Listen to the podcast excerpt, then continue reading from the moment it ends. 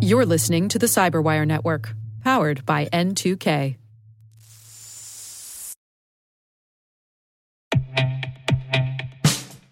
And now, a message from Cyberbit. Mastering cybersecurity is like mastering a sport. You build muscle memory through rigorous practice, then you train as a team to foster cohesion while operating under pressure. Like athletes, cybersecurity professionals thrive on hands on simulation. But traditional courses, certifications, and open source labs won't build you a winning team. You need Cyberbit. Cyberbit offers a hyper realistic simulation environment for your SOC, IR, and C suite to refine your skills, all using the market leading SIMs, EDRs, firewalls, and WAFs they use every day. Cyberbit is offering Cyberwire listeners a free live fire exercise. Sign up your team now at cyberbit.com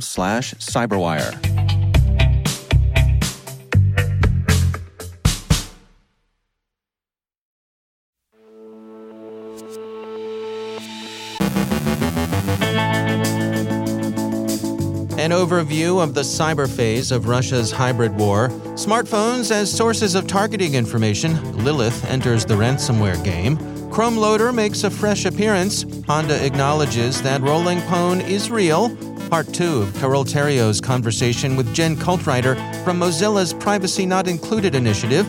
Our guest is Josh Yavor of Tessian to discuss accidental data loss over email and a guilty verdict in the Vault 7 case.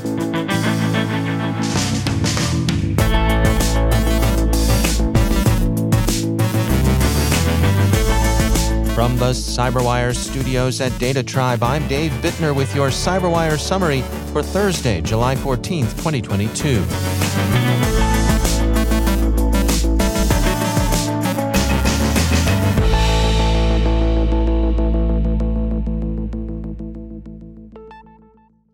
The State Service for Special Communications and Information Protection of Ukraine has issued a report on the current state of the cyber phases of Russia's war as they unfolded during the second quarter of the year.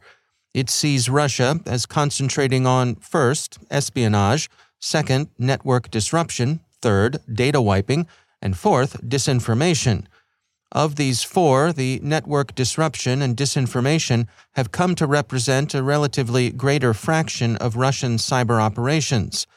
The report says, comparing to the first quarter of 2022, the number of critical IS events originating from Russian IP addresses decreased by 8.5 times. This is primarily due to the fact that providers of electronic communications networks and or services that provide access to the internet blocked IP addresses used by the Russian Federation. The SSS CIP, like many observers, considers the nominal hacktivists who've been recently active as simple front groups for the Russian intelligence services. Traditionally, targeting cells distinguish between targets, which is something sufficiently identified and located to be hit with an attack, and target indicators, which is information that provides a lead that may, with further investigation, be developed into a target. Sometimes the process is quick, as it might be with data from weapons located radar, and other times protracted, as it might be with spot reports from the field. So, if Private So and so says he thinks he heard something on the other side of the ridge, that's a target indicator. Someone needs to go over and look. If the radar says that enemy shell came from grid such and such, that's a target. But now, the commodification and ubiquity of smartphones on the battlefield and elsewhere have not only given armies a new operational security challenge, but they've also provided targeting cells with a wealth of battlefield information that can provide targets with a hitherto unprecedented immediacy. An analysis by Mike Fong, CEO of Privoro, published in HelpNet Security, explains the risks and opportunities the smartphone presents on the battlefield. Mr. Fong says, of all the signals given off by smartphones in the normal course of operation, location data is perhaps the most valuable during battle Unlike captured conversations or call metadata, location data is actionable immediately. Location data can reveal troop movements, supply routes, and even daily routines. A cluster of troops in a given location may signal an important location. Aggregated location data can also reveal associations between different groups. The obvious risk to soldiers is that their location data can be used by the enemy to direct targeted attacks against them. Notably, it has been reported that a Russian general and his staff were killed in an airstrike in the early weeks of the invasion after his phone call was intercepted and geolocated by the Ukrainians. So, monitoring phones can yield not only intelligence but targets. Fong's conclusion is that how an army handles smartphones and the data they throw off can be a difference maker on the battlefield. He says, Smartphones are so ubiquitous that their presence on the battlefield is inevitable, even when they've been prohibited or otherwise discouraged from use due to lethal consequences. But each location ping gives the enemy another signal that may ultimately culminate in a targeted missile strike or an improved defensive posture. The side that can best fight this information battle very likely has the upper hand in winning the war. Researchers at Cyble describe a new ransomware operation, Lilith, and Bleeping Computer reports that the group not only operates a new strain of malware, but that it's already posted the first victim to its double extortion dump site. Cyble notes, Throughout 2021 and 2022, we have observed record levels of ransomware activity, while notable examples of this are rebrands of existing groups, Newer groups like Lilith, Red Alert, and 0Mega are also proving to be potent threats. As far as the origins of the name Lilith are concerned, she's either a demon from Mesopotamian mythology or the spouse of Dr. Crane on Cheers. Which source you like depends upon where you take your cultural references. Palo Alto Network's Unit 42 describes new variants of the Chrome Loader malware now making their appearance in the wild.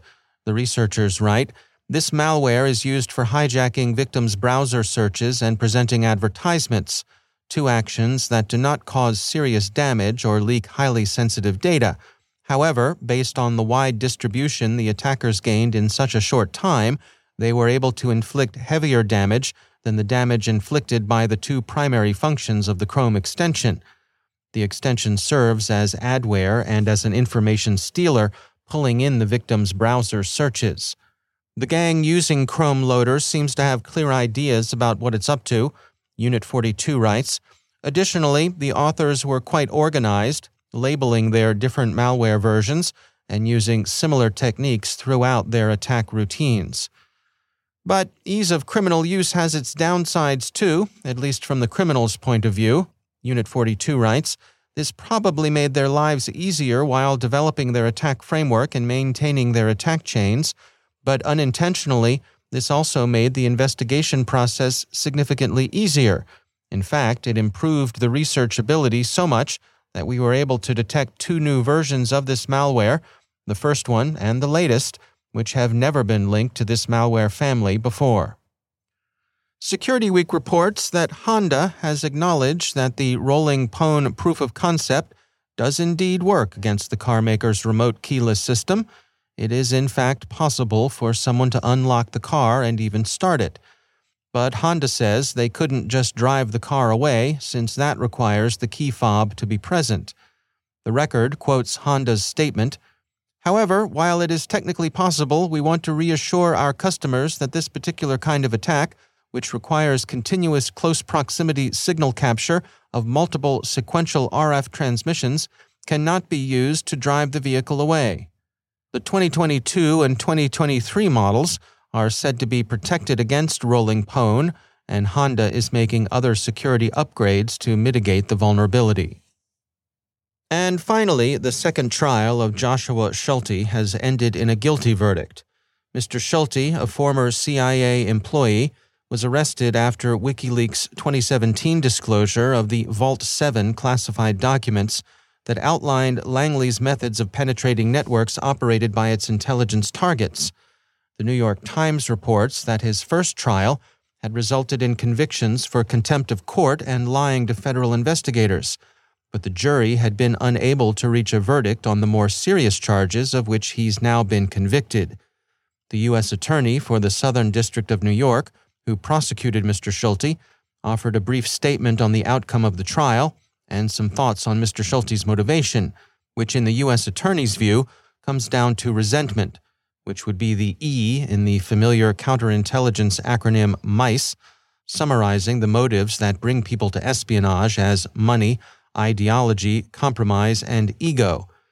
The statement is short enough to quote in full Joshua Adam Schulte was a CIA programmer with access to some of the country's most valuable intelligence gathering cyber tools used to battle terrorist organizations and other malign influences around the globe. When Schulte began to harbor resentment toward the CIA, he covertly collected those tools and provided them to WikiLeaks, making some of our most critical intelligence tools known to the public and therefore our adversaries. Moreover, Schulte was aware that the collateral damage of his retribution could pose an extraordinary threat to this nation if made public, rendering them essentially useless, having a devastating effect on our intelligence community by providing critical intelligence to those who wish to do us harm. Today, Schulte has been convicted for one of the most brazen and damaging acts of espionage in American history.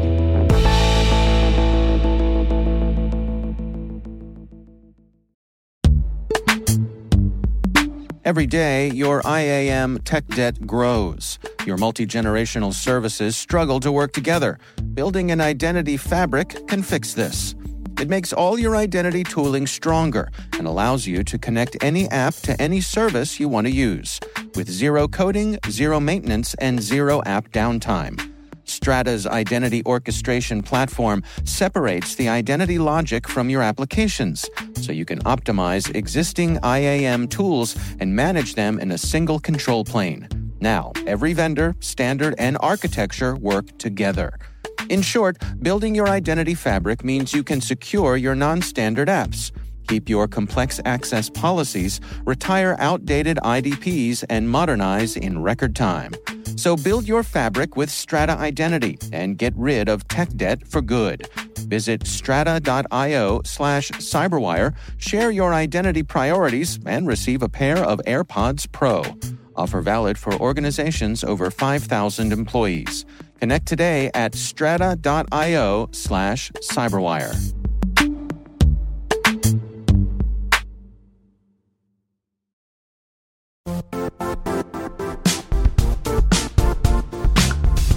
The IT world used to be simpler.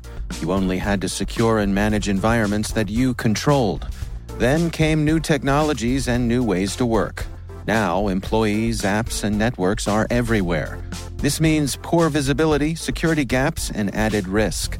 That's why Cloudflare created the first ever connectivity cloud. Visit cloudflare.com to protect your business everywhere you do business.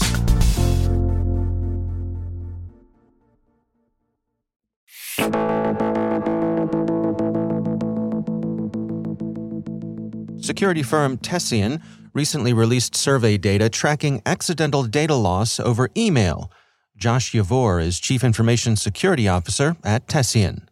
We see that around three in five organizations have experienced accidental data loss via email in the last year. Yeah, I just mentioned email. The reason I mention that is because the majority of our the, the reported data loss events they have a human cause at the um, as a root cause. And in addition to humans being involved, the a, a, significant number of those events are not actually malicious or intentional; they're accidental. Um, and so I think that's a key takeaway: is that um, you know today in 2022, this is still a very large problem and a largely unsolved problem um, in terms of sufficiently addressing the the reality of human behavior and um, being able to reduce the frequency of, of accidental data loss. Yeah, one of the things that uh, caught my eye in the report was that uh, employee negligence was a, a, leading cause of data loss incidents, and you know, folks just generally not following policies that are in place. Yeah, or not knowing about them. And so I think that's that's another layer to consider as we think about negligence, right? Negligence isn't always intentional right? Somebody who is negligent because they didn't know there was a policy or didn't understand the policy because it was poorly communicated or did not fit clearly the use case that they were uh, they as the employee were trying to um, to achieve in terms of you know data sharing with a, a customer or a partner um, or something like that. I think that's a really great call out because as we think about what negligence actually means, we have to account for the fact that most often, I believe, and I think we're getting more and more data that backs this up, negligence is not necessarily a reflection of employees making intentionally incorrect decisions.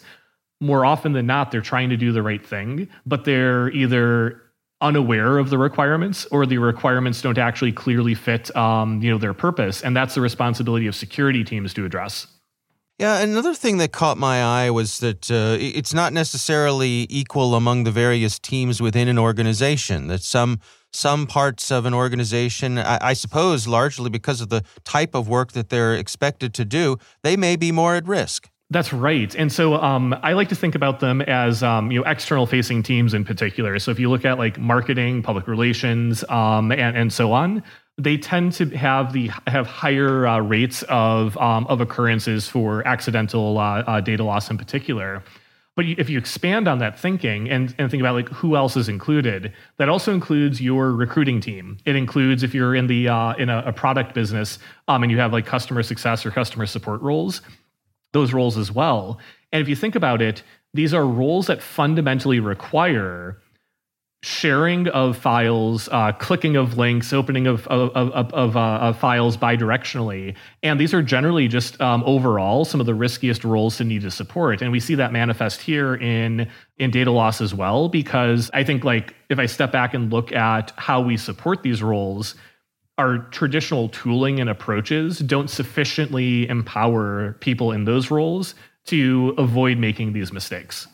Well, if we come at it from a, different direction and, and ask the question, you know, for the, the organizations that are doing it right, who are finding the most success here, are there any common threads in the things they're doing? Yes, and uh, this admittedly goes a little bit beyond the, the, the foundational data that we have in this report, and it's an extrapolation mm. that uh, that I would bring to the table. The theme yeah. that I would highlight is that organizations who are conscious of what we just talked about, right? The reality that employee negligence is usually not intentional and it's reflective of a need to better empower and educate users in a way that makes sense to them. Uh, that that you know organizations that, that that have that realization and make that investment tend to do better. The other thing that we see is that organizations that specifically select tooling and processes that engage the employees rather than subject them to you know uh, like blocking events and things that really disrupt the business. And, and really just uh, approaches that engage employees and let them uh, make empowered and informed choices securely. They tend to do better as well. So in basically meeting them in that moment where they're sending an email sharing a file or so on and providing them with that coaching and clear education that leads to much better outcomes generally so there really is, uh, in addition to all the technology that we throw at this problem, seems to me there's a corporate culture element here as well.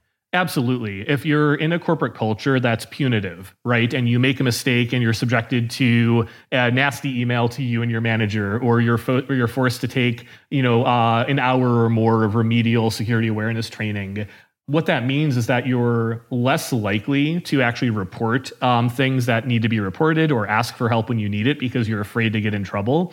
And in the worst case scenarios, people who are in unhealthy uh, corporate cultures around security and data loss will often then seek to, or at least be tempted to seek alternate data sharing flows where it's outside of the view of the security team so that they run lower risk of you know making a mistake that will end up in um, you know in, in, you know costing them uh, you know time and energy. But at the same time that's introducing shadow IT and you know decreasing the overall security of the organization. And so there's definitely a balancing act between positive engagement and like uh, good security culture.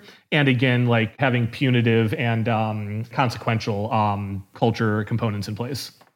What do you hope people take away from the report? What were some of the lessons here that you hope people learn? Yeah i think like a key lesson here is that it's not enough to focus on intentional insider threat as your core uh, area of focus for human led data loss risk and that we need to recognize that accidental and unintentional data loss events are really predominant in um, in, in, in what we're seeing reported across uh, the the majority of organizations, and that the key takeaway should be that if our assumption is that people are generally trying to do the right thing and they just need help, our focus in terms of supporting them from tooling to internal like security team practices and so on needs to be um, focused on that emphasis how do we empower people to make the best choices in the moment and have our entire tooling and process uh, stack reflect that that's josh yavor from Tessian.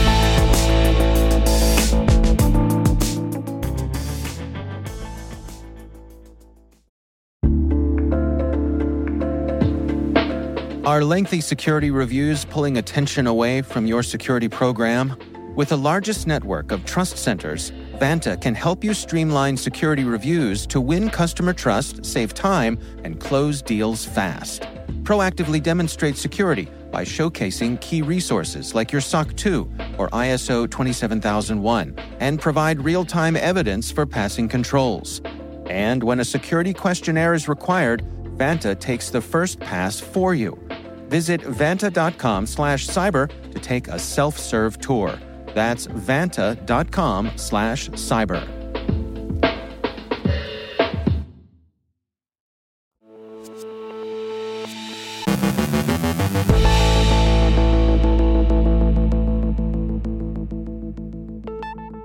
On yesterday's CyberWire Daily Briefing, we shared the first half of Carole Theriault's conversation with Jen Caltrider from Mozilla's Privacy Not Included initiative. They wrap up their discussion today. Here's Carol. So, today we have part two of my interview with Jen Caltrider. She is the lead at Privacy Not Included. That's a Mozilla Foundation project. And it helps people assess the privacy levels of different devices, apps, and everything technology, basically. So, welcome back to the show, Jen.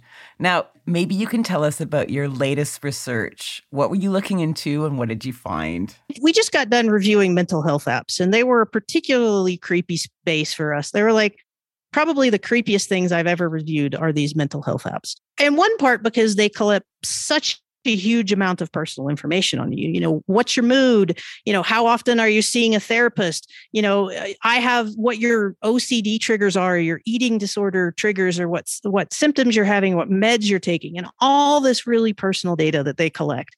Um, also, you know, with the mental health crisis that's exploded over the past year, there's hundreds of millions of dollars kind of flowing into this um, space, and so the companies are growing really quickly, um, and they aren't, and they're caring about making money right now more than they are about protecting privacy, even though they say they care about privacy. And, you know, so in our experience just reviewing these mental health apps over these past couple of months, we, you know, we had some things where, you know, we read the privacy policies and and of the 31 companies that we emailed asking our questions, at the email address listed in their privacy policy, after uh, a month and a half, only three companies had actually responded to us. Wow, are you kidding me? Yeah, they just they just didn't respond to our questions. And then one of them, one of the companies we then followed up with, they weren't really happy because they, you know, we we called them out for some questionable privacy practices and they weren't really happy. And and they're like, well, why didn't you reach out to us before, you know, you launched? And we're like, we did three times at the email address and your privacy policy. And their response was, oh, well, the person that monitors that left in March and we haven't replaced them. And I'm like, well, that's not showing that you care about privacy. Another company was unhappy with us and they wrote a, a post um, defending themselves. And in the post, they said, um, oh, Mozilla got everything wrong because they tried to infer our business practices from our privacy policy. Huh. And I had to laugh because I'm like, well, how else is a person supposed to infer your business practices around privacy other than your stated business practice around privacy? Yeah. you know, it feels like to me that it's almost a game for these companies to write these privacy policies that too often are vague vaguely worded, have wiggle room. There's like five privacy policies. There's a privacy policy and a privacy notice and a, a addendum for the EU and an addendum for California. And and they don't make it easy for consumers to actually stop and understand. And one of the things that really got me when I was reading all this was going back to that, we'll never share or sell you data without consent well what does consent look like right like downloading and registering to use the app um, i think too often might count as consent, which which most people are like, no, that's not consent. I just want to use your app. You better ask me first before you give my personal data to Facebook. And no, that I, you know, based on my reads of privacy policies, a lot of time consent is as simple as you downloaded the app, you registered, you've given us your consent to do this, um, and then you, you know, you read, well, how do I withdraw consent? And a lot of times it's like, in order to withdraw consent, you must delete the app. Yeah, you're like, uh, that's not great even if um, consumers do go in and read privacy policies, which please do. I, I, you know, I'm a nerd and I know they suck and it's hard to read them, but it's also a good exercise. But there's just there's just so many questions to, that you kind of walk away with where things aren't clear that. Mm. You know, maybe even if you read it, it sounds good at the top, but then you actually get down into the depth of it and you're like, hold on, it said you wouldn't i saw privacy policy said that we'll never share your data with for advertising purposes. And then down below it said here's the advertisers we share your data with. And i'm like wait a minute you know? So it's it's tricky. It's really tricky. Do you think the value that we're putting on so-called big data is what's causing this problem? Oh yeah absolutely. I mean you know back in 2017 that we started you know, okay, so there was your fitness tracker tracked your steps and maybe your heart rate, and your smart speaker would listen for, you know, a couple of commands. But now you know we have apps that are collecting our our, our conversations with therapists. We have apps um, you know we have fitness trackers that can tell your emotional state and whether you're drunk or not. You know so the amount of data that that can be collected now like well this is the data economy. If we're going to make money this is how it's done. And but eh, you know there there's just so much personal information that's out there now so much more that you know people are going to i think rather quickly go for oh nothing bad's happening. I'm not feeling any repercussions from all this data sharing to holy crap you know how do they know this about me? And and now what do i do? How do i take that back? And so I, you know i feel like in any kind of you know justice movement there's a tipping point. And we're not quite at that tipping point with privacy um, but I feel like it's getting awfully close. When your cars can know everywhere you've been and your mental health apps can know your emotional state and and Facebook can, you know, is developing, you know, algorithms to know as much personal information about you as can so that, you know, people all over the world could target you with ideologies. It's it's getting really scary. And, you know, now's the time to, to kind of make a difference, I feel like. Sometimes we have to end on a more sobering note but an important one. We've just been talking with Jen Caltrider. She is the lead at Privacy Not Included, a Mozilla Foundation project. That's Carole Theriault speaking with Jen Caltrider from Mozilla's Privacy Not Included initiative.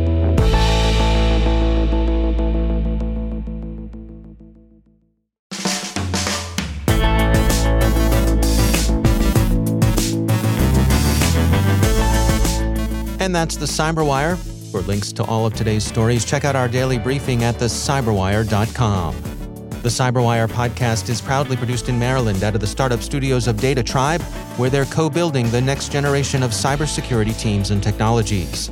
Our amazing Cyberwire team is Liz Irvin, Elliot Peltzman, Trey Hester, Brandon Karp, Eliana White, Puru Prakash, Justin Sabie, Rachel Gelfand, Tim Nodar, Joe Kerrigan, Carole Theriault, Ben Yelin, Nick Veliky, Gina Johnson, Bennett Moe, Chris Russell, John Petrik, Jennifer Eiben, Rick Howard, Peter Kilpe, and I'm Dave Bittner. Our in studio executive producer today was Dexter the dog. Thanks for listening.